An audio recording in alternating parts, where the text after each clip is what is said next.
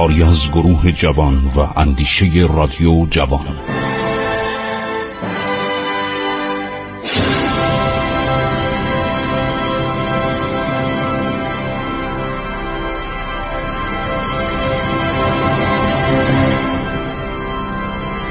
بسم الله الرحمن الرحیم. به نام خداوند بخشاینده مهربان با سلام و عرض ادب به حضور شما شنوندگان عزیز رادیو جوان در برنامه عبور از تاریخ من خسرو معتزد به شما سلام می‌گویم. ماجراهای نادرقلی افشار نایب السلطنه سپه سالار کل و همه کاری ایران رو در دوران قبل از سلطنتش برای شما ادامه می‌دهم. خب همه تعریف می‌کنن. تمام این مورخین خارجی تعریف می‌کنن از نادر. می‌گوین فوقلاده بود. فوقلاده بود. یعنی این آدم چنان گوشمالی به دولت عثمانی میده که تمام ایالات ایران رو تخلیه می‌کنه. پاول هرن این یک محقق بزرگ فکر می‌کنم آلبانی باد باشه. جوناس هانوی سر پرسی سایکس پاول پرایس فریزر تکلر. مینورسکی. تمام اینها از نادر تعریف می‌کنن و می‌گویند که نادر یک نابغه نظامی بوده. خب حالا ایران یک پادشاهی داره به نام شاه عباس سوم. هشت ماهه بوده. پادشاه شده حالا همینطور داره رشد می‌کنه به یک سالگی و دو سالگی رسیده ولی تمام کارها دست نادره. و این نادر مونده چه کار کنه؟ اگر شاه تماس رو برکنار کنه. حالا شاه تماس میچرخه. گاهی سبزوار گاهی مشهد در جای مشرق ایران تحت نظر ارتش داره زندگی می‌کنه. نیروهای نادر مواظبشن عرض شود که نادر یه سری سرکشی هم در ایران در داخل ایران عرض شود در هم میشکنه. اون اطرافیان دولت صفویه. چه اون به اصطلاح کسانی بودن که شاه سلطان حسین رو تحت تأثیر قرار داده بودن اونا رو سر جای خودشون مینشونه. نظامیایی که طرفدار او بودن سر جای خودشون مینشونه و اغلب اشراف صفوی رو از دستگاه کنار می‌گذاره. از دولت از تشکیلات مملکت کنار می‌ذاره چون اینا بیورزه بودن. اینا آدمایی بودن که ایران رو به نابودی کشانده بودن و این نادر می‌خواست ایران رو به اون دوران عظمت خودش برگردونه. چرا باید ایران اشغال بشه به وسیله 18 هزار طایفه قدیجایی؟ خب نادر تا سال 1736 یعنی 1149 هجری قمری پذیرفتن عنوان شاهی رو سلا نمی‌دونست. ولی در عمل از سال 1730 همه کاره ایران بود. خانواده او محقر بودن فقیر بودن اینا اصلا مهم نیست. سر جان مالکوم هم درباره او کتابی نوشته یعنی در تاریخ ایران اشاره کرده به نادر. در صورت نادر با این عظمت خودش از سال 1735 1148 هجری قمری پس از اینکه عثمانیان رو جوار ایروان شکست میده و شهر ارزالروم رو تصرف می‌کنه سعی می‌کنه که یک فکری برای مملکت بکنه. ظاهرا نادر نمی‌خواست عرض شود سلطنت ایران رو قبول کنه. ولی در عمل مایل بود. خودشم میگو من خستم. دلم می‌خواد که برم در یک گوشه استراحت کنم و شما خودتون یک نفر انتخاب کنید به عنوان پادشاه ایران. اونا می‌گفتن ما چنین فکری هرگز نمی کنیم و درست نیست.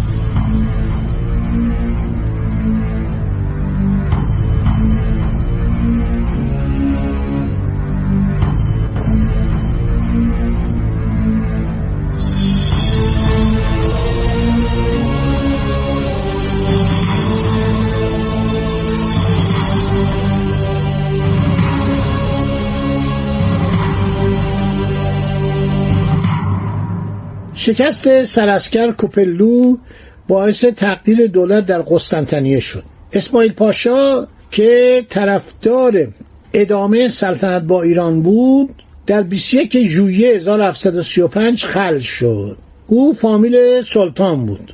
ولی او را به جزیره کانجیا تبعید کردن محمد پاشا را به جای او به وزارت برگزیدند. قرار شد محمد پاشا بره به فرمانده ارتشی که قرار بود علیه روسا اعزام بشه منصوب بشه. روسها که منتظر چنین واقعی بودند زودتر قشونی به صحنه جنگ فرستادند پیش از آن که ترکا پادگان کافی برای آزوف بندر آزوف در دریای سیاه تهیه کنند آن نایه را معاصره کردند معاصره آزوف که در مصب رود دون واقع و مرکز تجارت با دریای سیاه است باعث وحشت و استراب دربار عثمانی شد. سفیران کشورهای اروپایی برای جلوگیری از جنگ میان روس و عثمانی وسادت کردند ولی ترکا حاضر به آشتی نبودند.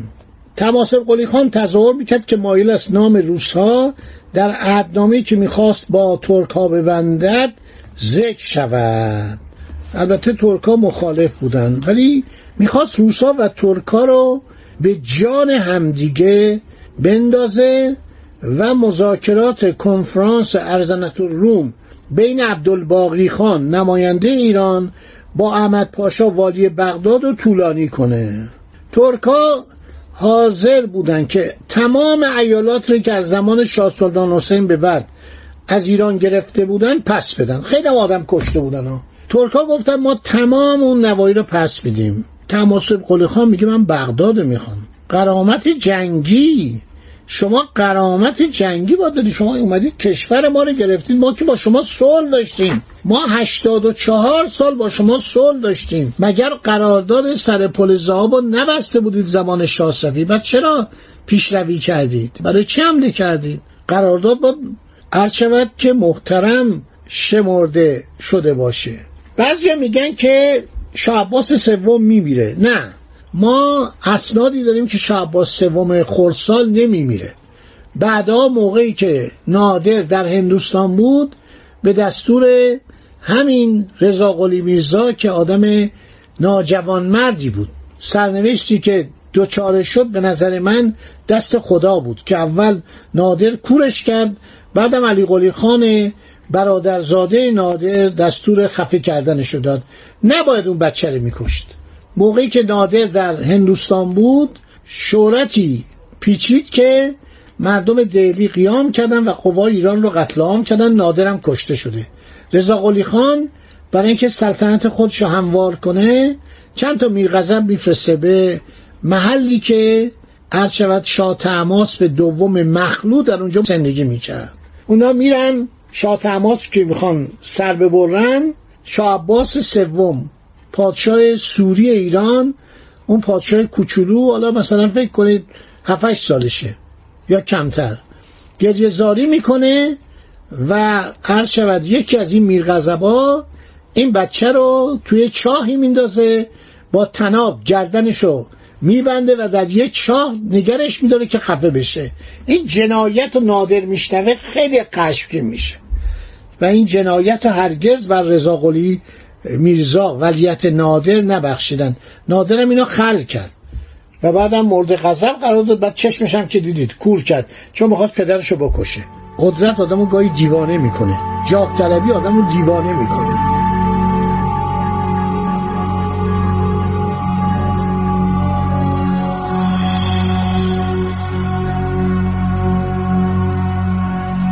شاه سوم اینطوری که جانوس هانوی میگه می‌گوید در نتیجه ضعف جسمانی درگذشت. من اینو در منابع دیگه دیدم که اینطور نیست.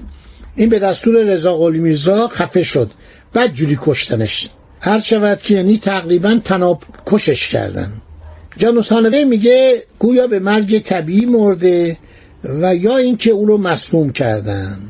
در نوروز رسم است که پادشاهان ایران حکام را به نزد خود می‌خوانند تا از اوضاع ایالات کشور آگاه شوند. خب در نوروز آن سال نادر تمام فرماندهان قوانین کت خدایان و هر کسی که در مملکت یک مقامی داشته میگه شما بیاید دشت مقان نزدیک کرانه های عرس صد هزار سرباز نادر در آنجا بودن تماسب قلی خان بزرگان ایران جمع می‌کنه. ریش سفیدا جمع میشن. همه میان. در میان اینها یک نفر هست که اربنیه به نام کاتولیکوس آبراهام کرتی. و این شخص شاهد این مراسم بوده. قسمتی از این مراسم. چون انقدر هوا سرد بود و این کلبه های چوبی که تهیه کرده بودن به طور موقت اینم پیرمرد بوده مریض بوده. این بوده که روز اول بیاد روز دوم روز تاجگذاری میره. خب تا اینجا رو داشته باشید. این برنامه هم تمام شد. انشالله تا برنامه بعدی باقی ماجراها رو به عرض شما عزیزان خواهم رساند. خدا نگهدار شما تا برنامه بعدی.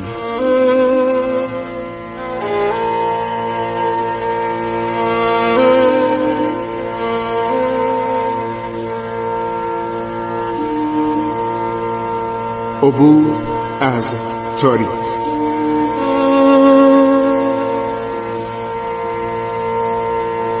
ایران با شکوه.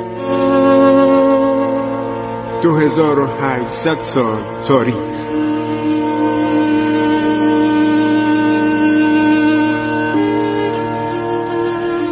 سرگذشت ایران ما به روایت خسرو معتزد.